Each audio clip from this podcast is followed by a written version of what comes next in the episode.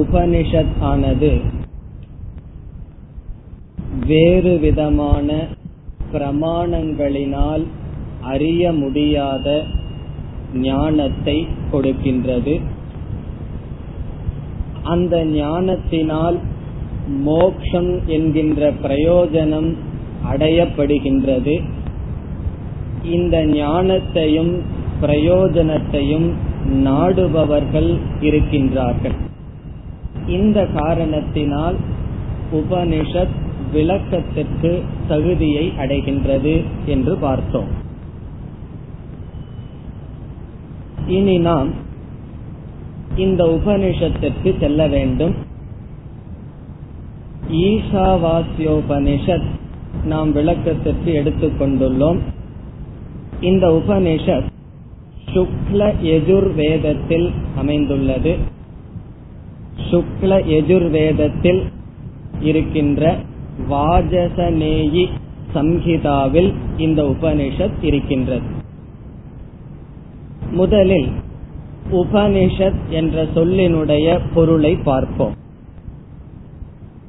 உபனிஷத் என்ற சொல்லுக்கு இறுதியில் நமக்கு கிடைக்கின்ற பொருள் பிரம்ம வித்யா. பரம்பொருளை பற்றிய அறிவு என்பது. இருந்தாலும் எப்படி இந்த பிரம்ம வித்யா என்ற அறிவை கொடுக்கின்றது என்று விதவிதமாக நாம் இந்த உபனிஷத்துக்கு பொருள் சொல்லலாம். ஒவ்வொரு உபனிஷத்தில் ஒவ்வொரு விதத்தில் எப்படி பிரம்ம வித்யா என்பதை குறிக்கின்றது என்று பார்த்து வந்தோம். இப்பொழுது இந்த உபனிஷத்தில் உப நீ என்று பிரித்து இதனுடைய பொருள் எப்படி வருகின்றது என்று பார்ப்போம். உபனிஷத் என்ற சொல்லை மூன்றாக நாம் பிரிக்கின்றோம். முதலில் உப இரண்டாவது சொல் நீ மூன்றாவது ஷத். உப என்றால் சாமீபியவாச்சி. இங்கு உப என்ற சொல் மிக அருகில் இருக்கின்றது என்று பொருள்.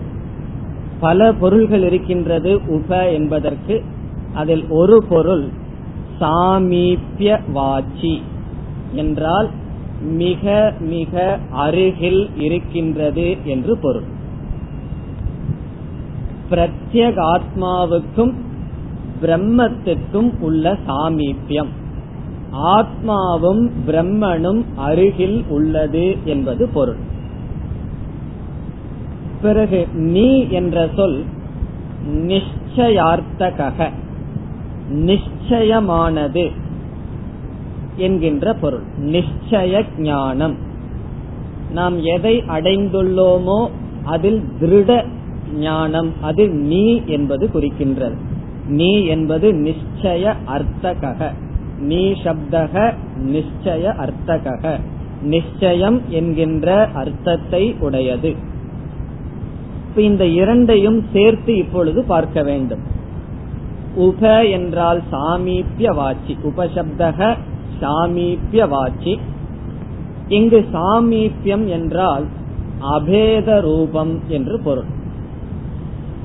அபேதம் என்று பொருள். சாதாரணமாக சாமீபியம் அல்லது சமீபம் என்றால் அருகில் பக்கத்தில் என்று பொருள்.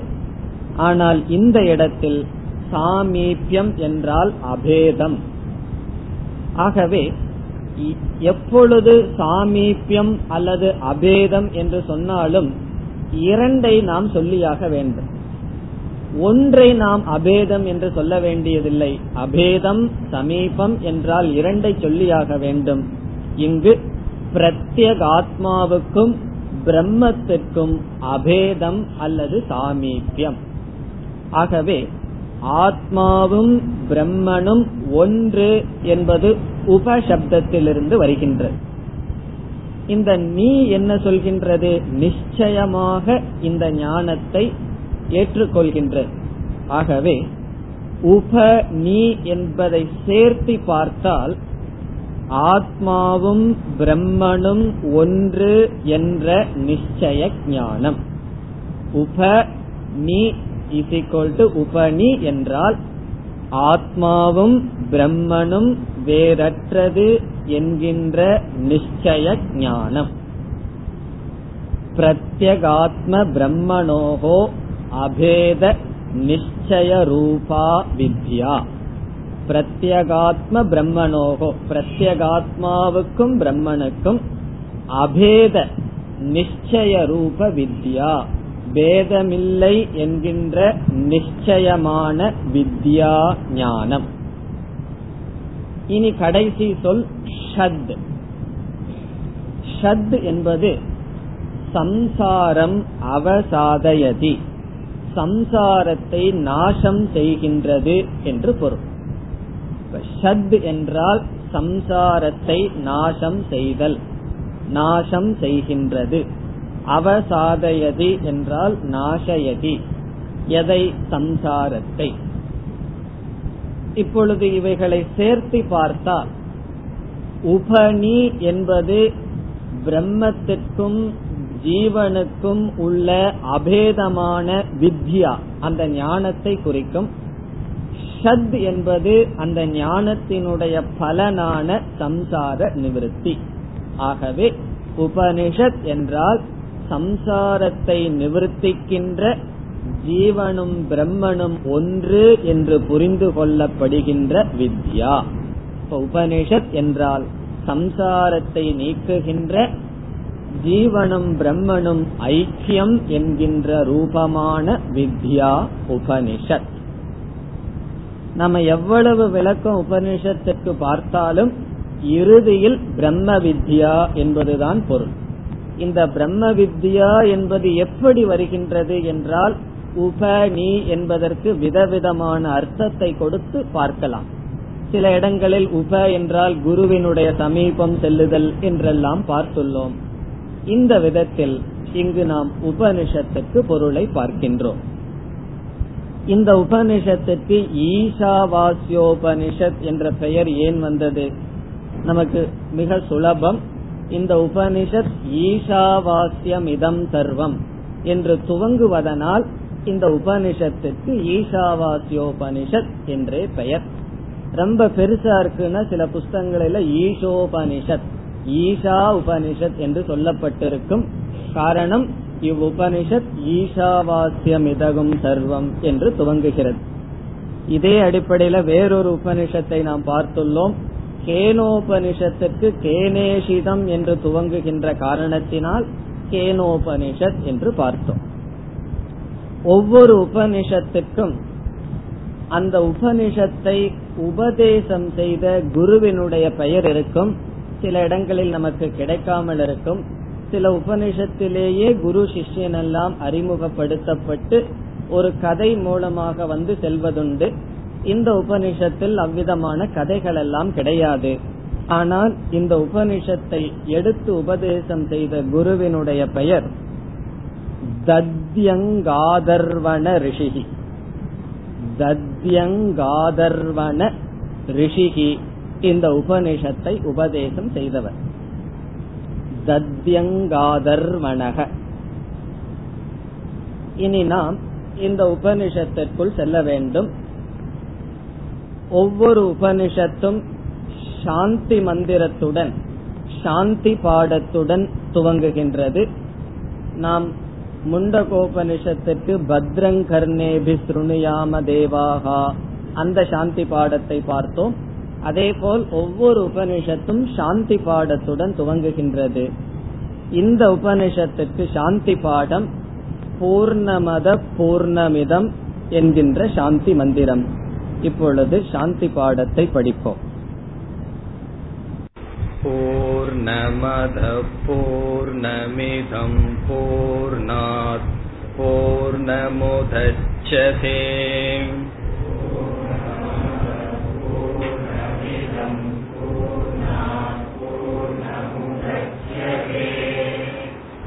पूर्णस्य पूर्णमाधाय पूर्णमेवावशिष्यते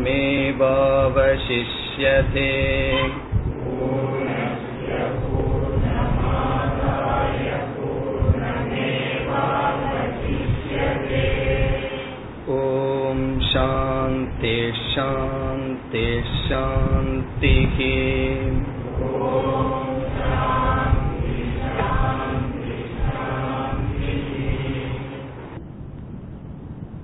சாதாரணமாக சாந்தி பாடமானது எப்படி அமையும் என்றால் ஈஸ்வரனையோ அல்லது இஷ்ட தேவதையோ அல்லது குருவையோ குறித்து நமஸ்காரம் செய்வதாக அமையும். ஈஸ்வரனிடம் பிரார்த்தனை செய்வதாக அமையும். அல்லது இஷ்ட தேவதையை நோக்கி அல்லது தேவதைகளை நோக்கி பிரார்த்தனை செய்வதாக அமையும். எதற்கு நாம் பிரார்த்தனை செய்கின்றோம்? நாம் எடுத்துக்கொண்ட முயற்சியில் தடை வரக்கூடாது என்பதற்காக பிரார்த்தனை. சாந்தி பாடக அந்த சாந்தி என்பதற்கு பொருள் நிவிருத்தி என்று பொருள். அமைதி நல்ல நிவிருத்தி. நிவிருத்தி என்றால் எதிலிருந்து விடுதலை அடைதல் விக்ன நிவிருத்தி. தடைகளிலிருந்து நிவிருத்தி அடைய வேண்டும். விடுதலை அடைய வேண்டும் என்று படிக்கப்படும் பாடத்திற்கு சாந்தி பாடம் என்று பெயர். நமக்கு வருகின்ற தடைகள் மூன்றாக நாம் படித்துள்ளோம். சூழ்நிலைகளிலிருந்து வருவது நம்மிடமிருந்தே வருவது நம்முடைய சக்திக்கு அப்பாற்பட்ட நிலையிலிருந்து வருவது. ஆகவே மூன்று முறை சாந்தி சொல்வது வழக்கம். ஆனால் இந்த சாந்தி பாடம் ஒரு பிரார்த்தனையாக அமையவில்லை. வேதாந்தத்தினுடைய முழு சாரத்தையும் இந்த சாந்தி பாடத்தில் அமைக்கப்பட்டுள்ளது. இது மற்ற சாந்தி பாடத்தை போல என்னுடைய கண்கள் நல்லதை பார்க்கட்டும்னு சொல்லோ அல்லது சகனாவது எங்களை காப்பாற்றுங்கள் என்று சொல்லோ அமையவில்லை. பிறகு வேதாந்தத்தினுடைய சாராம்சத்தையே இங்கு சாந்தி பாடமாக அமைக்கப்பட்டுள்ளது. இப்படிப்பட்ட சாந்தி பாடத்துக்கு வஸ்து நிர்தேசக என்று பெயர்.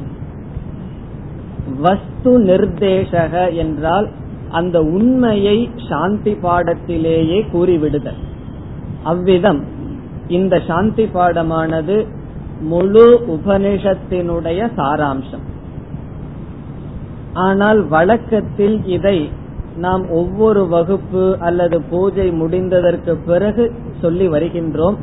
அது சம்பிரதாயத்தில் சொல்லி வருகின்றதே தவிர இதனுடைய அர்த்தத்திற்கும் அந்த பழக்கத்திற்கும் சம்பந்தம் கிடையாது. இது முடிவுரையில சொல்ல வேண்டிய மந்திரம்னு அர்த்தம் கிடையாது. இந்த சாந்தி பாடத்தை சம்பிரதாயமாக ஒரு வகுப்பு முடிந்தாலோ அல்லது ஒரு பூஜையினுடைய சமாப்தியில் சொல்வது வழக்கம். ஆனால் இதனுடைய மந்திரம் வேதாந்தத்தினுடைய மைய கருத்து. ஆழ்ந்த கருத்து அல்லது வேதாந்தத்தினுடைய முக்கியமான கருத்து இங்கு வருகின்றது. இப்பொழுது இதற்கு விளக்கத்தை பார்ப்போம். முதலில் ஒவ்வொரு வார்த்தைக்கும் மொழிபெயர்ப்பை நான் கொடுக்கின்றேன். அதற்கு பிறகு நாம் விளக்கத்திற்கு செல்வோம். காரணம் இதுல பூரணம் பூரணம்னு பல இடத்துல வந்துட்டு இருக்கு ஒவ்வொரு பூரணம்ங்கிறதுக்கு அர்த்தம் மாறிக்கொண்டே இருக்கின்றது. ஆகவே முதலில் ஒவ்வொரு சொல்லுக்கும் பொருள் என்ன என்று பொழிப்புரையை கூறிவிட்டு பிறகு நாம் விளக்கம் பார்ப்போம். பூர்ணம் அதக அது ஒரு வாக்கியம் ஒரு சென்டென்ஸ் பூர்ணம் அதக அதக என்றால் அது என்று பொருள். தட் அது. இந்த இடத்தில் அது என்பது ஈஸ்வரனை குறிக்கின்றது. அது என்றால் புரோனவுன் புரோனவுன் என்னைக்குமே ஒரு நவுனை குறிக்கணும். இங்கு அது என்பது ஈஸ்வரனை குறிக்கின்றது. ஆகவே அதக என்பதற்கு பொருள் ஈஸ்வரன். பூர்ணம். பூர்ணம்ங்கிறத நம்ம பூர்ணம்னே டிரான்ஸ்லேட் பண்ணிக்குவோம். நிறைவானது பூர்ணமானது. வரையறைக்கு உட்படாதது. பூர்ணம்னு எழுதிக் கொள்வோம் அதக பூர்ணம் அத்தி அதக ஈஸ்வரன் பூர்ணஸ்வரூபமாக இருக்கின்றார். இப்ப முதல் பகுதியினுடைய மொழிபெயர்ப்பு அதக பூர்ணம் அஸ்தி. அஸ்தின இருக்கின்றார். அதகன்னு சொன்ன ஈஸ்வரன் பூர்ணம்னு சொன்னா நிறைவானது இன்பினிட் ஈஸ்வரன் பூர்ணமாக இருக்கின்றார். அதக பூர்ணம் அஸ்தி. இனி அடுத்த வாக்கியம். பூர்ணம் இதம். இதம் என்ற சொல்லுக்கு பொருள் இது திஸ் என்று பொருள் இது. இந்த இடத்தில் இது என்ற சொல் ஜீவனை குறிக்கின்றது. ஆகவே ஜீவன் இதம் பூர்ணம் அஸ்தி. ஜீவன் பூர்ண சொரூபமாக இருக்கின்றான்.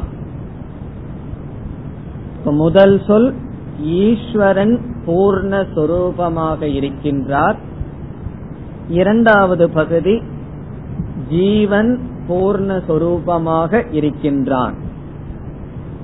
அதக பூர்ணம் அஸ்தி இதம் பூர்ணம் அஸ்தி. இங்க அஸ்திங்கிறது இல்லையேன்னு பார்க்க கூடாது அஸ்திங்கிறது இருக்கின்றதுன்னு நம்ம சேர்த்தி கொள்கின்ற வினைச்சொல். இப்போ பூர்ணமதக என்றால் பூர்ணம் அதக. ஈஸ்வரன் பூர்ணமானவர். பூர்ணம் இதம் என்றால் ஜீவன் பூர்ணமானவன். இனி அடுத்த சொல். பூர்ணாத். பூர்ணாத் என்றால் பூரணத்திலிருந்து என்று பொருள். பூரணத்திலிருந்து ஃப்ரம் இன்பினிட் இந்த இடத்துல பூரணத்தில் இருந்து என்றால் பூரணமான ஈஸ்வரனிடம் இருந்து என்று பொருள். பூரணத்திலிருந்துங்கிற இடத்துல பூரணம்ங்கிற சொல் ஈஸ்வரனை குறிக்கின்றது. பூரணமான ஈஸ்வரனிடமிருந்து என்று பொருள். இப்ப சமஸ்கிருதத்துல சொன்னா பூரணாத் ஈஸ்வராத். பூரணமான ஈஸ்வரனிடமிருந்து. அடுத்த சொல் பூர்ணம். பூரணாத் பூரணம் உதச்சதேன்னு சொல்லும் போது பூரணாத் பூரணமான ஈஸ்வரனிடமிருந்து பூரணம் என்றால் பூர்ணமான ஜீவன் என்று பொருள். பூரணமான ஈஸ்வரனிடமிருந்து பூரணம்ங்கிற வார்த்தை தான் இருக்கு. அந்த இடத்துல ஜீவன்கிறத சேர்த்திக்கணும். பூர்ணமான ஜீவன். உதச்சதே. உதச்சதே என்றால் தோன்றுகின்றான். தோன்றுகிறான். இந்த முதல் வரியில கடைசி பகுதியில் எப்படி பொருள் வருகின்றது? பூரணாத் பூரணம் உதச்சதே. அது அப்படியே மொழிபெயர்த்தா பூரணத்திடமிருந்து பூரணம் தோன்றுகிறது. இப்ப முதல் பூரணத்திடம் இருந்துங்கிற இடத்துல பூரணமான ஈஸ்வரனிடமிருந்து பூரணம் தோன்றுகின்றதுங்கிற சமயத்தில் பூர்ணமான ஜீவன் தோன்றுகிறான். இப்ப முதல் வரி எப்படி வருகின்றது? ஈஸ்வரன் பூரணமானவர் ஜீவன் பூரணமானவன் பூரணமான ஈஸ்வரனிடமிருந்து பூரணமான ஜீவன் தோன்றுகின்றான். இந்த ஜீவன் ஈஸ்வரன்கிறத சேர்த்தாம படிச்சோம்னா எப்படி டிரான்ஸ்லேஷன் அது பூரணம் இது பூரணம். பூரணத்திலிருந்து பூரணம் தோன்றியுள்ளது. இந்த ஈஸ்வரன் ஜீவன்கிறதெல்லாம் சேர்த்தாம நம்ம படிச்சோம்னா அதகன அதுன்னு பார்த்தோம்.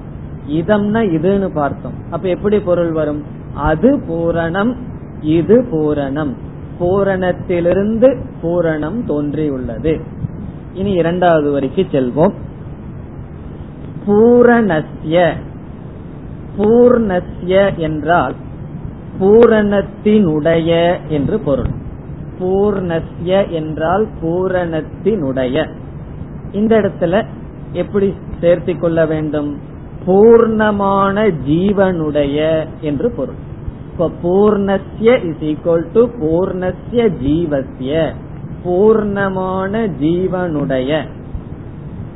பூர்ணஸ்ய என்றால் பூர்ணமான பூர்ணமான சொரூபத்தையுடைய ஜீவனுடைய. பூர்ணம் பூர்ணம் ஆதாய. அந்த பூர்ணம்னு ஒண்ணு வருது. அந்த இடத்துக்கு பொருள் பூர்ணம்தான். பூரணத்தை என்று பொருள். பூர்ணமான சொரூபத்தை. பூரணம் என்றால் பூர்ணமான சொரூபத்தை. பூர்ணமான ஜீவனிடமிருந்து பூர்ணமான சொரூபத்தை ஆதாய என்றால் நீக்கினால் ஆதாய என்றால் கிரகித்வா எடுத்து விட்டால் கழித்து விட்டால் நீக்கினால் ரிமூவ் ஆதாய நீக்கிவிட்டால் இதுவரைக்கும் எவ்வளவு பொருள்? பூர்ணமான ஜீவனுடைய பூரண சொரூபத்தை நீக்கிவிட்டால் பூரணம் ஏவ. பூரணமான சொரூபம் மட்டும். ஏவ என்றால் மட்டும். இந்த இடத்துல பூர்ணம்ங்கிறதுக்கு பூர்ணம்ங்கிறது தான் பொருள். ஜீவனோ ஈஸ்வரனோ வராது. பூரணம் மட்டும் பூரணமான சொரூபம் மட்டும் அவசிஷ்யதே என்றால் எஞ்சி இருக்கின்றது. லெப்ட் அவுட் எஞ்சி இருக்கின்றது. பூரணம் மட்டும் எஞ்சி இருக்கின்றது. இப்ப இந்த இரண்டாவது வரிய மறுபடியும் பார்ப்போம். பூர்ணமான ஜீவனுடைய பூரணத்தை நீக்கிவிட்டால் பூரண மட்டும் எஞ்சி இருக்கின்றது. இந்த ஜீவன் ஈஸ்வரன்கிற வார்த்தையெல்லாம் சேர்த்தாம படிச்ச எப்படி வரும்? பூரணத்தினுடைய பூரணத்தை நீக்கினால் பூரணம் மட்டும் எஞ்சி இருக்கின்றது புஸ்தகத்தில எல்லாம் அப்படித்தான் டிரான்ஸ்லேஷன் போட்டிருப்பார்கள். அது பூரணம் இது பூரணம். பூரணத்திலிருந்து பூரணம் வந்துள்ளது. பூரணத்தினுடைய பூரணத்தை நீக்கினால் பூரணம் மட்டும் எஞ்சியுள்ளது. நம்ம வந்து எந்தெந்த இடத்துல ஈஸ்வரன் ஜீவன்கிறத சேர்த்து பார்த்துள்ளோம். இப்போ மீண்டும் முழுமையாக பார்ப்போம். பூரணம் அதக. ஈஸ்வரன் பூரணமானவர். பூரணமான சொரூபத்தை உடையவர். இதம் பூர்ணம். ஜீவன் பூர்ணமான சொரூபத்தை உடையவன். பூர்ணமான ஈஸ்வரனிடமிருந்து பூர்ணமான ஈஸ்வரனிடமிருந்து பூர்ணமான ஜீவன் தோன்றுகின்றான். பிறகு இரண்டாவது வரி பூர்ணமான ஜீவனுடைய பூர்ண சொரூபத்தை நீக்கினால் பூரணம் மட்டும் பூரண சொரூபம் மட்டும் எஞ்சி இருக்கின்றது. அதாவது உபனிஷத் கடைசி வரையில் என்ன சொல்லுதுன்னா பூரணத்திலிருந்து பூரணமான ஜீவனிடமிருந்து அதாவது பூரணத்திலிருந்து பூரணத்தை நீக்கிவிட்டால் பூரணம் மட்டும் இருக்கின்றது என்று சொல்கின்றது. இது வந்து உபனிஷத்தினுடைய கணக்கு வேதிக் மேத்தமெட்டிக்ஸ் பத்திலிருந்து பத்தை நீக்கிவிட்டால் என்ன எஞ்சி இருக்க வேண்டும்? சைபர் எஞ்சி இருக்க வேண்டும். உபனிஷத் என்ன சொல்லுது? பூரணத்திலிருந்து பூரணத்தை நீக்கினால் பூரணம் எஞ்சி இருக்கின்றது. இப்ப பத்து மைனஸ் பத்து சமம் பத்துன்னு உபனிஷத் சொல்லுது. பத்திலிருந்து பத்தை நீக்கிவிட்டால் பத்து இருக்கின்றது. அது எப்படி? அதை நம்ம கண்டுபிடிக்கணும். உபனிஷத் வேதிக் மேத்தமெட்டிக்ஸ் எப்படி சரி? அதை நம்ம பார்க்கணும். நம்ம சாதாரண கணக்குப்படி எப்படி? ஒன்றிலிருந்து அதை கழித்தால் இருப்பது சைபர். இங்கு பூரணத்திலிருந்து பூரணத்தை நீக்கினால் இருப்பது பூரணம் மட்டும். அந்த ஏவ வேற போடுது. வேற ஒண்ணு இல்ல பூரணம் மட்டும் எஞ்சி இருக்கின்றது. இனி நாம் விளக்கத்திற்கு செல்லலாம். இந்த மந்திரத்திலிருந்து உபனிஷத் என்ன சொல்ல வர விரும்புகின்றது என்று பார்ப்போம். முதல்ல பூரணம்ங்கிற சொல்ல எடுத்துக்கொண்டு விசாரம் செய்வோம். பூரணம் என்றால் லிமிட்லெஸ் ஆங்கிலத்துல சொன்னா லிமிட்லெஸ் தமிழ்ல சொன்னா வரையறுக்கப்படாதது. வரையறுக்கப்படாதது. உன்னை லிமிட் பண்றதுங்கிறது வரையறுக்கப்படுவது லிமிட்லெஸ் என்றால் வரையறுக்கப்படாதது. இத வந்து விதவிதமா நம்ம சொல்லலாம். இன்பினிட்னு சொல்லலாம். பிறகு வோல் டோட்டல்னு சொல்லுவார்கள். எப்படி வேணாலும் சொல்லலாம். ஆனா சரியான வார்த்தை லிமிட்லெஸ் வரையறுக்கப்படாதது அல்லது நிறைவானது. இப்பொழுது ஒரு பொருளானது மூன்று விதத்தில் வரையறுக்கப்படும். இப்ப லிமிட்லெஸ் சொன்னா ஒரு பொருளை வந்து எப்படி லிமிட் பண்ணலாம்?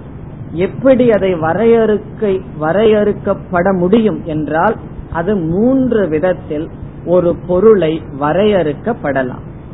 அவைகள் தேச கால வஸ்து. தேசத்தினால் ஒரு பொருளை லிமிட் செய்யலாம் வரையறுக்கப்படலாம். காலத்தினால் ஒரு பொருளை வரையறுக்கப்படலாம். பிறகு வஸ்து என்றால் குணத்தினால் ஒரு பொருளை வரையறுக்கப்படலாம். இப்பொழுது தேசத்தினால் என்றால் நம்முடைய உடல் பூர்ணமானதா பூர்ணமானது அல்லவா? என்றால் இது பூர்ணமானது அல்ல. இது வரையறுக்கப்பட்டது. காரணம் என்ன? இந்த உடல் இங்கு இருக்கும் பொழுது இந்த உடல் நம்முடைய வீட்டில் இல்லை. அல்லது என்ன? இந்த உடல் இங்கு இருக்கும் பொழுது அங்கு இல்லை. இந்த உடலுக்கு அப்பாற்பட்ட இடத்துல இந்த உடல் இல்லை. ஆகவே எல்லா தேசத்திலும் நம்முடைய உடல் வியாபித்து இல்லை. இந்த தேசத்துக்கு உட்பட்டு இருக்கின்றது. ஆகவே தேச தேசத்தினால் உடல் இந்த உலகம் நாம் பார்க்கின்ற அனைத்தும் வரையறுக்கப்பட்டுள்ளது. இந்த வரையறுக்கப்படாததை நம்ம பார்க்க முடியாது. ஏன்னா அவன் பார்ப்பவனா இருந்து கொண்டு இருக்கின்றான் அவனை நம்ம பார்க்க முடியாது. வரையறுக்கப்பட்டதை நாம் பார்க்கலாம். தேசத்தில் வரையறுக்கப்பட்டது என்றால் ஒரு ஆகாசத்துக்குள் ஒரு பொருள் அடக்கம் என்றால் அது தேசத்தினால் வரையறுக்கப்பட்டது. இப்ப இந்தியா இருக்கின்றதுன்னு சொல்றோம். அது தேசத்தினால் வரையறுக்கப்பட்டது. அதுக்கு ஒரு பவுண்டரி இருக்கு. அதற்கு மேல போனோம்னா இந்தியாங்கிறது கிடையாது. ஆகவே ஒரு நாடாகட்டும் நிலமாகட்டும் எதுவாகட்டும் தேசத்தினால் வரையறுக்கப்படலாம். இரண்டாவது காலம்.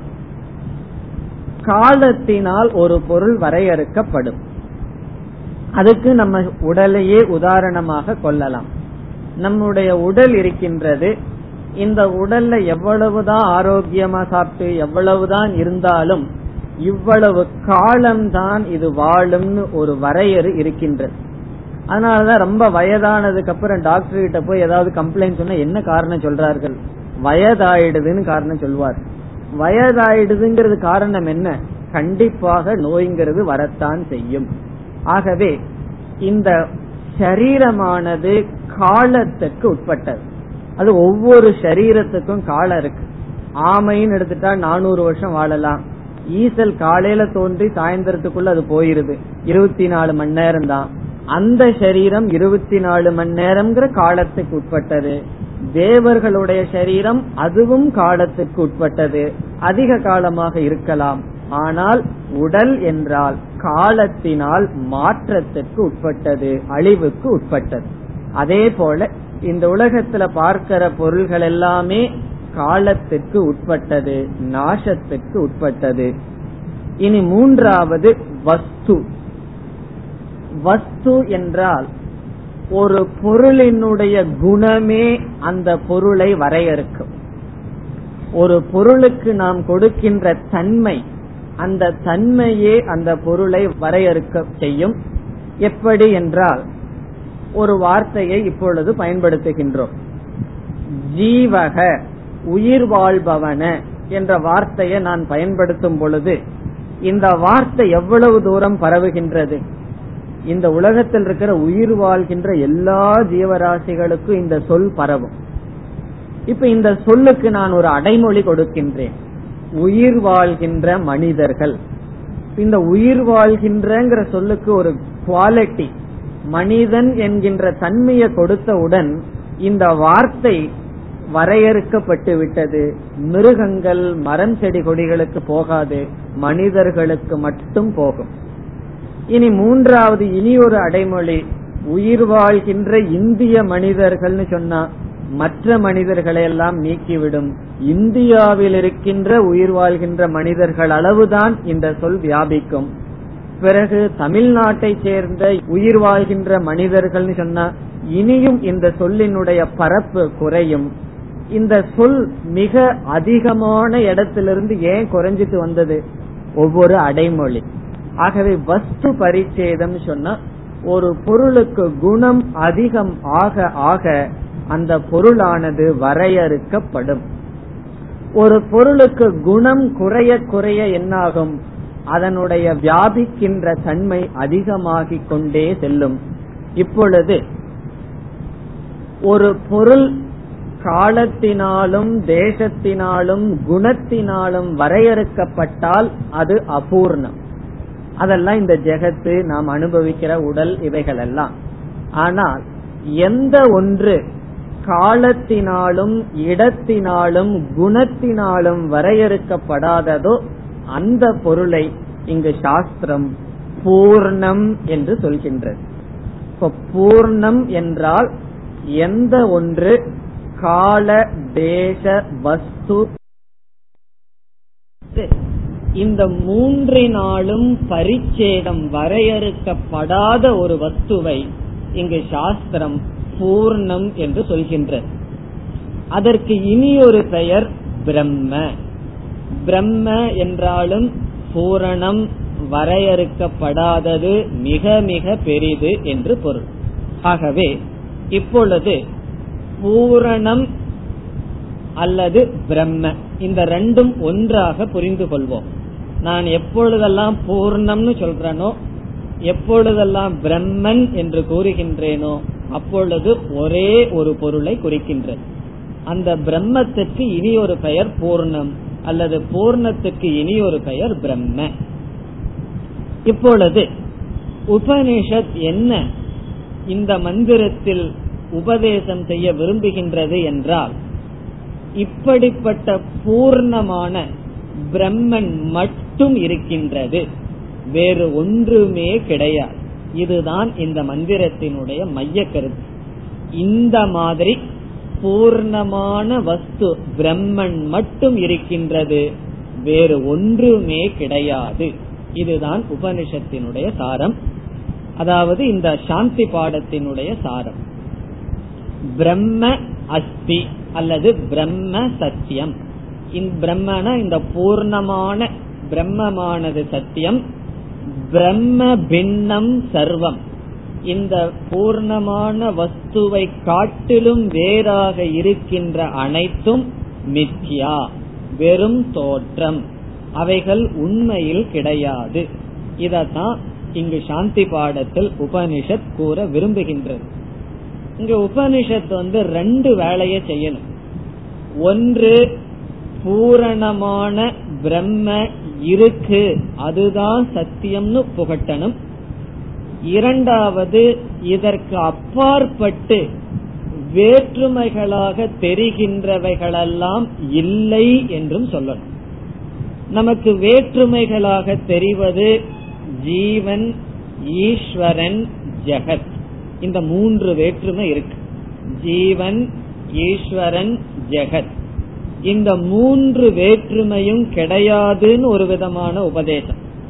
பிறகு பிரம்மன் பூர்ணமான பிரம்மன் மட்டும் இருக்கின்றது என்பது இனி ஒரு பகுதி. ஆகவே பிரம்ம சத்தியம் பிரம்ம பின்னம் சர்வம் மித்யா. இதுதான் இந்த மந்திரத்தினுடைய சாரம். இனி இந்த கருத்தை உபனிஷத் எப்படி அடைகிறது? உபனிஷத் இதை எப்படி அச்சீவ் பண்ணதுன்னு பார்க்கணும். அதுதான் உபனிஷத்தினுடைய முறை.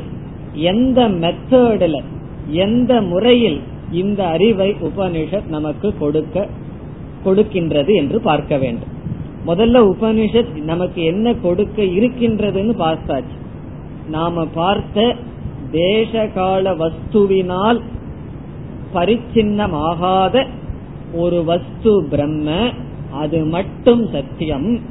அதை தவிர வேறாக நாம் எந்தெந்த இருமைகளை பார்க்கின்றோமோ அது ஈஸ்வரனாகட்டும் ஜீவனாகட்டும் ஜெகத்தாகட்டும் அவை மித்யா. இந்த அறிவை உபனிஷத் எப்படி கொடுக்கின்றது? இப்போ உபனிஷத்தினுடைய மெத்தட பார்ப்போம். இருக்கிறது என்ன? பூர்ணமான பிரம்மன் இருக்கின்றது. அந்த பிரம்மத்திற்கு உபனிஷத் முதலில் காரணம் என்கின்ற தன்மையை கொடுக்கின்றது. அந்த பூர்ணமான பிரம்மத்திற்கு காரணம்ங்கிற ஸ்டேட்டஸ் அப்படிப்பட்ட ஒரு பொய்யான தன்மையை அந்த பூரணத்திற்கு கொடுக்கின்றது. இது எப்படின்னு சொன்னா ஒரு கணக்கு நம்ம போடும் பொழுது விடைய வந்து முதல்ல எக்ஸ்னு வச்சுக்கோ அந்த எக்ஸ்ங்கிறது ஆன்சர் அல்ல. ஆன்சர் வர்றதுக்காக நம்ம எக்ஸ்ங்கிற வார்த்தைய வந்து அந்த விடைக்கு கொடுக்கிறோம். பொய்யா கொடுக்கிறோம். விடை கிடைச்ச உடனே எக்ஸ் தூக்கிடுவோம். அந்த எக்ஸ் எவ்வளவு நேரம்னா விடை வர்ற வரைக்கும். ஆகவே விடைக்கு நாம ஒன்றை கொடுக்கின்றோம். அது எப்படி பொய்யா கொஞ்ச நேரம் டெம்பரரியா கொடுக்கிறோமோ அதே போல பூர்ணமான அந்த வஸ்துவுக்கு காரணத்துவம் காரணம் என்ற தன்மையை கொடுக்கின்றது. இது வந்து டெம்பரரியா தற்காலிகமா தான் கொடுக்குது. நிரந்தரமா கொடுக்க முடியாது. காரணம் என்ன? காரணம்ங்கிற தன்மையை கொடுத்துட்டோம்னா அது பூர்ணம் அல்ல. பூர்ணத்துக்கு தன்மை சொல்ல முடியாது. நம்ம பார்த்துட்டோம். தன்மை சொன்னா வஸ்து பரிச்சேதம் ஆயிரும் ஆகவே இந்த ஞானத்தை கொடுப்பதற்காக தெரிந்தே காரணம் என்கின்ற தன்மையை பூரணம்ங்கிற வஸ்துவுக்கு கொடுக்குது. இப்ப பூரணம்ங்கிற வஸ்து எப்படி இருக்கு? பூரணம்ங்கிறது பிரம்ம. இப்ப பிரம்மங்கிறதுக்கு காரணம்ங்கிறத கொடுத்துட்டா அந்த பிரம்மத்துக்கு காரண பிரம்ம. அது சாதாரணமா இருந்தது காரண பிரம்ம. இந்த காரண பிரம்மத்துக்கு தான் இனியொரு பெயர் ஈஸ்வரன். காரண பிரம்மத்தை தான் ஈஸ்வரன் சொல்லி சொல்றோம். இப்ப ஈஸ்வரனுடைய ஈக்குவேஷன் என்ன? பிரம்ம கூட்டல் காரணம். சமம் ஈஸ்வரன். அந்த பிரம்மங்கிறது பூரணம்.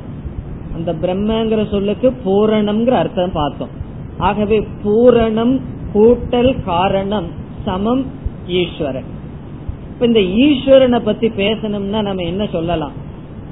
அந்த ஈஸ்வரன் இப்ப வந்து அந்த ஈக்குவேஷன் ஞாபகம் வச்சுக்கணும். பிரம்மன் பூரணம். இந்த இடத்துல பூரணம்ங்கிற வார்த்தையை வச்சுக்குவோம். பூரணம் அந்த பூரணத்துடன் உபதேசம் பண்றதுக்காக காரணம்ங்கிற தன்மையை உபனிஷத் கொடுத்திருக்கு. இப்போ பூரணம் கூட்டல் காரணம் சமம் ஈஸ்வரன் சொல்றோம். அந்த ஈஸ்வரனை பத்தி பேசணும்னா என்ன சொல்லலாம்? அந்த ஈஸ்வரன் பூர்ணஸ்வரூபமானவர். உண்மையிலேயே பூர்ணஸ்வரூபமானவர். பிறகு எதுக்கு ஈஸ்வரன் பேர் வந்திருக்கு? அந்த காரணம்னு பொய்யா கொடுத்ததனால். அப்போ முதல்ல உபனிஷத்து இங்கிருந்து போகல. ஈஸ்வரனிடமிருந்து வருது. இப்ப ஈஸ்வரன் பூரண சொரூபமானவர். அது எப்படி ஈஸ்வரன் பூரண சொரூபம்னு சொல்ல முடியுது? இருக்கிற பூரணத்துக்கு காரணம்ங்கிற தன்மையை கொடுத்தாச்சு. கொடுத்த உடனே உற்பத்தியானது ஈஸ்வரன். அந்த ஈஸ்வரனை பத்தி பேசும்போது எப்படி பேச முடியும்? அந்த ஈஸ்வரனே பூரணம்ங்கிறதுக்கு காரணம்ங்கிற தன்மையோட வந்துள்ளார். ஆகவே அந்த ஈஸ்வரன் பூரணமானவர். அதான் முதல் வரி. பூரணம் அதக. அதகன ஈஸ்வரன். அந்த ஈஸ்வரனை பத்தி உபனிஷத் என்ன சொல்லுது? பூரணமானவர். எப்படி ஈஸ்வரனை போய் பூர்ணமானவர்னு சொல்ல முடியும்? அந்த ஈஸ்வரன்கிற வார்த்தையே பூர்ணத்துக்கு தான் வந்திருக்கு. எப்படி பூரணம்ங்கிற சொல்லுக்கு ஈஸ்வரன்கிற வார்த்தை வந்தது? உபனிஷத் வந்து உபதேசத்துக்காக பூரணம்ங்கிற இடத்துல காரணம்ங்கிற தன்மையை சேர்த்துடுது ஆகவே பூரணம் கூட்டல் காரணம் சமம் ஈஸ்வரன். நாம ஈஸ்வரனை பத்தி பேசும் பொழுது ஈஸ்வரன் பூரணமானவர். ஏன் காரணத்தை சொல்லக்கூடாதுன்னா காரணமும் இருக்கின்றது. ஆனால் உண்மையில் பூரணமானவர். இந்த காரணத்தை உபனிஷத் பிறகு எடுத்துக்கும். காரணத்தை கொடுத்துட்டு காரணத்தை வாங்கிக்கும். ஆகவே ஈஸ்வரனுடைய உண்மையான அடிப்படையில உபனிஷத் என்ன சொல்லுது? அதக பூர்ணம். இப்ப முதல் வரிக்கு விளக்க முடிஞ்சது. பூர்ணம் அதகன்னா ஈஸ்வரன் பூர்ணமானவர். இனி இரண்டாவது வரைக்கும் வருவோம். இந்த உபநிஷத் இனி ஒரு வேலையும் செல்கின்றது. அந்த ஜீவன் நம்ம அனுபவத்தில் அனுபவிச்சுட்டு இருக்கிறோமே அந்த ஜீவனையும் உபனிஷத் பூர்ணம்னே சொல்கின்றது.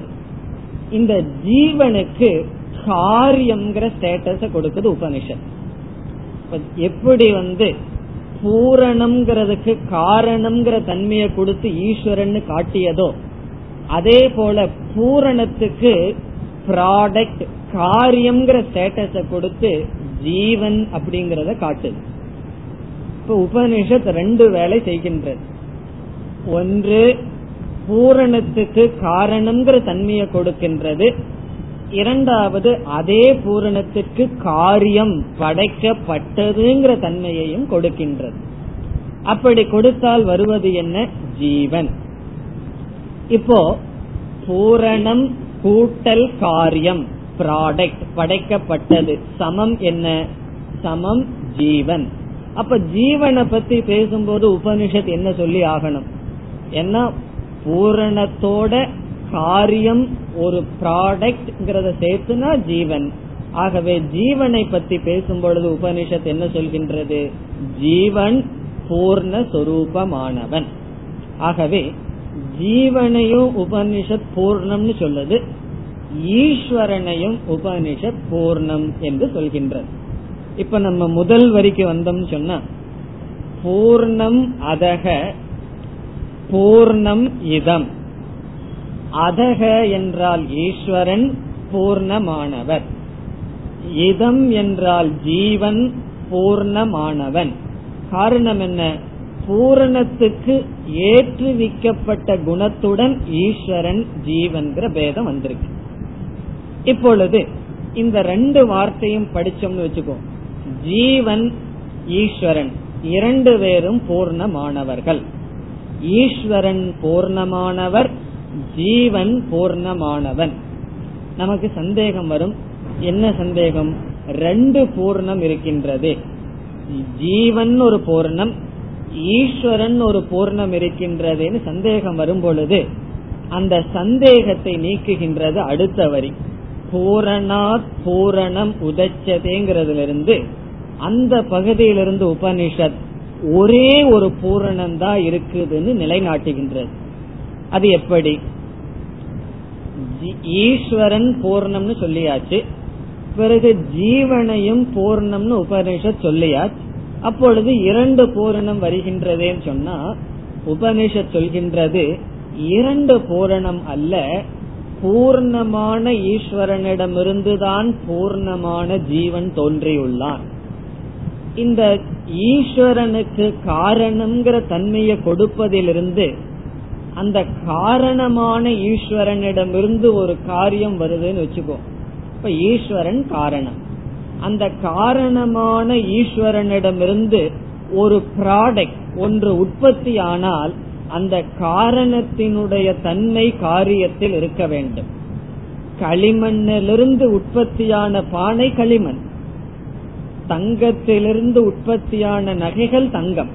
ஆகவே ஒரு காரணம் காரியத்தை உற்பத்தி பண்ணும் பொழுது தன்னுடைய சொரூபத்தை இழக்காமல் அது காரியத்தை தோற்றுவிக்கும். ஈஸ்வரன் பூரணமானவர் என்றால் அவரிடமிருந்து தோன்றிய ஜீவனானவனும் பூர்ணமாகத்தான் இருக்க வேண்டும். காரணம் அந்த காரணமான ஈஸ்வரன் பூரண சுரூபமான ஈஸ்வரன் தன்னுடைய சொரூபத்தை இழக்காமல் இந்த ஜீவனை தோற்றுவிக்கின்றார். ஆகவே ஜீவன் பூரணம்னு சொன்ன உடனே நமக்கு வர்ற சந்தேகம் இரண்டு பூரணம் எப்படி வரும் என்றால் ஒரு பூர்ணமான காரணமான ஈஸ்வரனிடமிருந்து காரியமான பூர்ணமான ஜீவன் தோன்றியுள்ளான். இப்ப இனி ஒரு சந்தேகம் நமக்கு வரும். காரணமான ஈஸ்வரனிடமிருந்து தோன்றிய ஜீவனும் பூரணம். ஈஸ்வரனும் பூரணம். தோன்றிய ஜீவனும் பூரணம்னா என்னதான் தோன்றியது? அங்கேயும் பூரணம் தான் இருக்கு இங்கேயும் பூரணம் இரண்டும் ஒரே பூரணம்னு சொன்னா பிறகு எதற்கு அதிலிருந்து இது வந்ததுன்னு நீங்கள் சொல்வீர்கள்? இப்ப தோன்றியது என்ன என்ற கேள்வி வரும் பொழுது நம்ம உதாரணத்துக்கு போவோம். கடலிலிருந்து அலைகள் தோன்றின. கடலிலிருந்து அலைகள் தோன்றினன்னு சொல்லும் பொழுது அங்கு கடல் தண்ணீர் அலைகள் தண்ணீர். பிறகு என்ன தோன்றியது என்றால் நாம ரூபங்கள் தோன்றின. ஆகவே காரணத்திலிருந்து காரியம் வந்தது என்றால் காரணம் கூட்டல் நாமரூபம் காரியம். நாமரூபம் என்றால் பெயரும் உருவமும். உதாரணமாக களிமண்ணிடமிருந்து களிமண் தன்னுடைய சொரூபத்தை இழக்காமல் பானையாக தோன்றியது என்றால் களிமண்ணுடன் நாம ரூபத்தை சேர்த்தினால் பானைகள். இப்ப என்ன தோன்றியது உண்மையில்? உண்மையில் தோன்றியது பூரணம் அல்ல பூரணமான ஈஸ்வரனிடமிருந்து பூர்ணமான ஜீவன் தோன்றினான் என்றால் பூரணம் தோன்றவில்லை.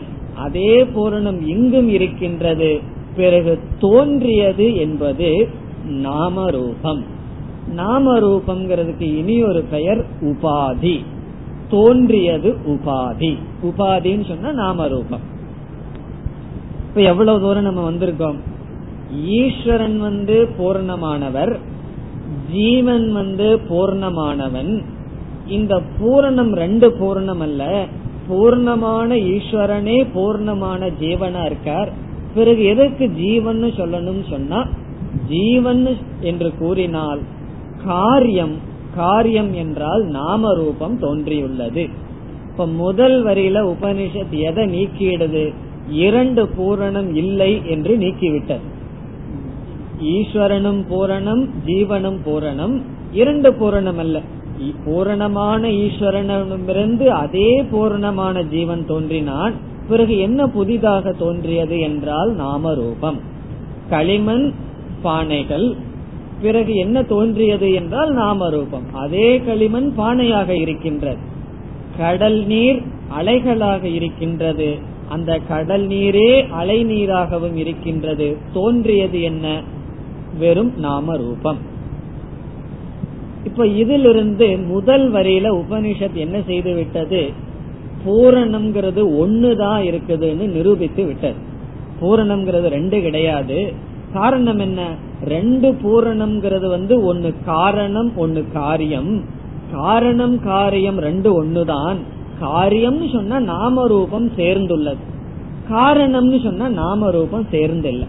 இப்ப நாம ரூபம் இல்லாத பூரணம் நாம ரூபத்துடன் இருக்கின்ற பூரணம். அவ்வளவுதான். இப்ப பூரணத்துல வேறுபாடு இருக்கா? கிடையாது. பூரணம் ஒன்று நாம ரூபம் இல்லாத பூரணத்திலிருந்து நாம ரூபத்துடன் பூரணம் வந்துள்ளது. ஆகவே பூரணத்தில் இருமை இல்லை நிச்சயிக்கப்பட்டது. இனி இரண்டாவது வரியில் தான் உபனிஷத் முக்கியமான கருத்தை சொல்லுது. இரண்டாவது வரியில் என்ன சொல்லுதுன்னா பூரணம் ஒன்னு இருக்குதுங்கிறத ஏத்துக்கொள்கின்றேன். ஆனால் பூரணத்துடன் நாம ரூபம்னு இனி ஒன்னு இருக்கே. அங்க ரெண்டு வஸ்து இன்னும் இருக்கே. பூரண ரெண்டுங்கிறதுல சந்தேகம் போயாது. ஒரே பூரணம் தான் இருந்தாலும் அந்த பூரணத்தை அத்வைதம்னு சொல்ல முடியாது. நாம ரூபம்னு ஒன்னு இருக்கே. நாம ரூபம் இல்லாத பூரணம் பிறகு நாம ரூபத்துடன் இருக்கின்ற பூரணம் சொன்னீர்கள். ஆகவே பூரணத்துடன் நாம ரூபம் ஒன்னு இருக்கே. சொன்னா இரண்டாவது வரியில சொல்லுது அந்த நாம ரூபம்ங்கிறது கிடையாது. அந்த நாம ரூபத்தை நிஷேதம் செய்கின்றது. அது எப்படி நிஷேதம் செய்கின்றது என்றால் பூரணத்தினுடைய பூரணத்தை நீக்கிவிட்டால் பூரணம்தான் இருக்கு நாம ரூபம் இல்லை. பூரணத்தினுடைய பூரணத்தை நீக்கிட்டா என்ன இருக்கணும்? நாம ரூபம் இருக்கணும். உபனிஷ சொல்லுது நாம ரூபம் இல்ல பூரணம் தான் இருக்கு. இதுக்கு ஒரு உதாரணம் சொன்னா புரிந்துவிடும். இப்ப கடல் நீர் சொரூபமானது கடல் வந்து நீர் சொரூபமானது அலைகள் நீர் சொரூபமானது கடல் நீர் சொரூபமானது அலைகள் நீர் சொரூபமானது இந்த உதாரணம் எப்படின்னு சொன்னா நீர்ங்கிற இடத்துல பூர்ணம் கடல்ங்கிற இடத்துல ஈஸ்வரன் அலைகள்ங்கிற இடத்துல ஜீவன். இப்ப இந்த பூர்ணமத பூர்ணமத மந்திரத்தையே இந்த உதாரணத்துல இப்ப சேர்த்து பார்த்தால் புரிந்துவிடும். முதல் பூர்ணம் அதகன்னு சொன்னோம். அந்த இடத்துல கடல் நீர் சொரூபமானது. பூர்ணமிதம்ங்கிற இடத்துல அலைகள் நீர் சொரூபமானது.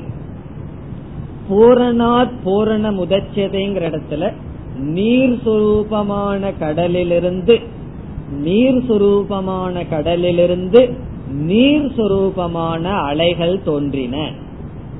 பூர்ணமத பூர்ணாத் பூர்ணம். நீர் சுரூபமான கடலிலிருந்து நீர் சுரூபமான அலைகள் தோன்றின.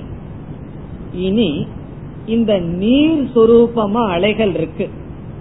நீர் சுரூபமான அலைகள் இருந்து நீரை நீக்கிவிட்டால் என்ன எஞ்சி இருக்கும் நீர் சொரூபமான அலையினுடைய பூர்ணசிய பூர்ணம் ஆதாய. நீரை நீக்கிவிட்டால் உபனிஷத் சொல்லுது நீர் மட்டும் இருக்கின்றது. அலைன்னு ஒரு பொருள் கிடையாது. ஆகவே பூர்ணசிய பூர்ணமாதாய என்றால் பூர்ணமான ஜீவனுடைய பூரணத்தை நீக்கிவிட்டால் நம்ம என்ன பதில் சொல்ல தோணும்? ஜீவன் இருக்கான்னு சொல்ல தோணும். உபனிஷத் சொல்லுது ஜீவன் இல்ல பூர்ணம் தான் இருக்கு. இப்போ பூர்ணஸ்வரூபமான ஜீவனுடைய பூரணத்தை நீக்கினால் பூரணம் இருக்குன்னு சொல்லுதே தவிர ஜீவன் நாமரூபம்னு ஒன்னு இருப்பதாக சொல்லவில்லை. ஆகவே இந்த உதாரணம் பார்த்தா புரிந்துவிடும். நீர் சுரூபமான அலைகளிலிருந்து நீரை நீக்கிவிட்டால் அலைகள் என்று கிடையாது நீர் மட்டும் இருக்கின்றது. இந்த இடத்துல பூர்ணம் ஏவ அவசிஷியதேன்னு சொல்லுது உபனிஷத். பூர்ணமான ஜீவனிடமிருந்து பூரணத்தை நீக்கினால் பூரணம் மட்டும் இருக்கின்றது. உபனிஷத்தினுடைய உபதேசம் பூரணம் இருக்குதுங்கிறதுல அல்ல. பூரணம் தான் இருந்துட்டு இருக்கே பூரணம் மட்டும் இருக்கின்றதுன்னு சொல்வதிலிருந்து நாம ரூபம் இல்லை. பூரணத்தை தவிர வேறு இல்லை என்றுதான் உபதேசிக்கின்றது. இப்ப வந்து ஒருவர் என்னை பார்க்க வருகின்றார் வந்தவுடன் சொல்றார் நான் மட்டும் வந்தேன்னு சொல்ற. நான் மட்டும் வந்தேன்னு சொல்லும் பொழுது என்னிடம் நான் வந்திருக்கிறேன்னு அவர் சொல்ல வேண்டியது அவசியம் இல்லை. அதான் நான் பார்த்துட்டே இருக்கிறேன் அவர் வந்துட்டதை. நான் மட்டும் வந்திருக்கேன் அவர் சொல்றதனுடைய தாற்பயம் என்னுடன் வேறு யாரும் வரவில்லை. பூரணம் மட்டும் எஞ்சி இருக்கின்றது என்று சொல்வதனுடைய தாற்பயம் நாம ரூபம் இல்லை. நம்ம அந்த உதாரணத்துல அலைகளிலிருந்து நீரை நீக்கினால் நீர் மட்டும் இருக்கின்றதுன்னு சொல்வதிலிருந்து அலைகள் இல்லை. ஆகவே கடல் நீர் சொரூபமானது அலைகள் நீர் சொரூபமானது நீர் சொரூபமான கடலிலிருந்து நீர் சொரூபமான அலைகள் தோன்றின நீர் சொரூபமான அலைகளினுடைய நீர் சொரூபத்தை நீக்கினால் நீர் மட்டும் எஞ்சியிருக்கின்றது. அப்ப வேதிக் மேத்தமெட்டிக்ஸ் படி பூரணத்திலிருந்து பூரணத்தை எடுத்துட்டா பூர்ணந்தா இருக்கு வேறு ஒன்றும் கிடையாது. காரணம் என்ன? வேறு ஒன்றாக தெரிந்தது மித்தியா. அது வெறும் தோற்றம். இப்ப கடைசி வரைக்கும் வருவோம். பூர்ணசிய என்றால் பூர்ணமான ஜீவனுடைய. இந்த பூர்ணமான ஜீவனுடையன்னு சொல்லும் பொழுதே நாமரூபத்துடன் கூடிய பூரணத்தினுடைய நாமரூபத்துடன் இருக்கின்ற பூரணத்தினுடைய அந்த பூரணத்தை எடுத்துவிட்டால் பூரணம் ஆதாய நாமரூபத்துடன் இருக்கின்ற பூரணத்துல பூரணத்தை மட்டும் எடுத்துட்டா என்ன சொல்ல தோணும்? நாமரூபம் இருக்குதுன்னு சொல்லணும் அல்லவா? நாமரூபத்துடன் இருக்கின்ற பூரணத்தில் பூரணத்தை மட்டும் எடுத்து விட்டால் நாமரூபம் இருக்கின்றதுன்னு சொல்றதுக்கு பதிலா உபனிஷத் சொல்லுது நாமரூபத்துடன் இருக்கின்ற பூரணத்தினுடைய பூரணத்தை எடுத்து விட்டால் பூரணம் மட்டும் இருக்கின்றது. அங்க பூரணம் மட்டும் இருக்கின்றதுன்னு சொல்வதிலிருந்து நாம ரூபம்ங்கிறது கிடையாது. ஆகவே பூரணசிய ஜீவசிய பூர்ணமான ஜீவனுடைய பூரணம் ஆதாய பூரணத்தை நீக்கினால் பூரணம் ஏவ பூரணம் மட்டும் இருக்கின்றது. அந்த ஏவகாரம் தான் முக்கியம். அந்த ஏவங்கிற வார்த்தை எதை செல்கின்றது? நாம ரூபம்ங்கிறது கிடையாது. ஆகவே பூரணம் ஏவ அவசிஷதே விட்டு வைக்கப்படுகின்றது. இதிலிருந்து நமக்கு என்ன கிடைக்கின்றது? இந்த நாம ரூபம் காரியம்ங்கிறது மித்தியா. நாம ரூபம்ங்கிறது உண்மையிலேயே ஒரு பொருள் அல்ல வெறும் தோற்றம். ஆகவே நாம ரூபம்ங்கிறது வெறும் தோற்றம் என்றால் இந்த நாம ரூபத்திற்கு காரணமாக இருக்கின்ற காரணம்ங்கிற தன்மையும் பொய். இப்ப எதுவரைக்கே காரணம் உண்மை? காரியம் உண்மையாகும் இருக்கும் வரை காரணம் உண்மை. காரியமே பொய்ன்னு சொன்னா காரணமும் பொய். இப்ப கனவுல ஒருவனுக்கு குழந்தை பிறந்துள்ளது. அந்த தந்தைங்கிற தன்மை அவனுக்கு வந்துள்ளது. எதனால்? அந்த குழந்தையினால். அவன் விழித்ததற்கு பிறகு குழந்தை பொய்ன்னு புரிந்து கொண்டான். அந்த காரியம் பொய் என்றால் தந்தை என்கின்ற ஸ்டேட்டஸ் அதுவும் பொய்யாகின்றது. இங்க உபனிஷத் காரியம்னு ஒண்ணு எஞ்சி இல்லைன்னு சொல்லியாச்சு. ஆகவே காரணமும் பொய். அப்ப கடைசியில என்ன எஞ்சி நிற்கின்றது? காரணமும் கிடையாது காரியமும் கிடையாது. இருப்பது பூரணம் ஏவ. பூரணம் மட்டும் எஞ்சி இருக்கின்றது வேறு ஒன்றும் கிடையாது. பிறகு எதுக்கு காரணம் காரியம்னு சொல்லுச்சுன்னா இதை உபதேசம் செய்வதற்காக. ஆகவே காரணம்ங்கிற தன்மையை கொடுத்து காரியம்னு வந்ததாக காண்பித்து பிறகு காரியத்திலிருந்து அதனுடைய சாரத்தை நீக்கினால் ஒன்றும் இல்லை என்று காட்டி இருப்பது பூரணம் மட்டும் என்று உபதேசிக்கின்றது அடுத்த வகுப்பில் மீண்டும் இதை நாம் விளக்குவோம் ॐ पूर्णमधपूर्णमिधम् पूर्णात्पूर्णमुदच्छते पूर्णस्य पूर्णमादाय पूर्णमेवावशिष्यते ॐ शान्ति शान्ति शान्तिः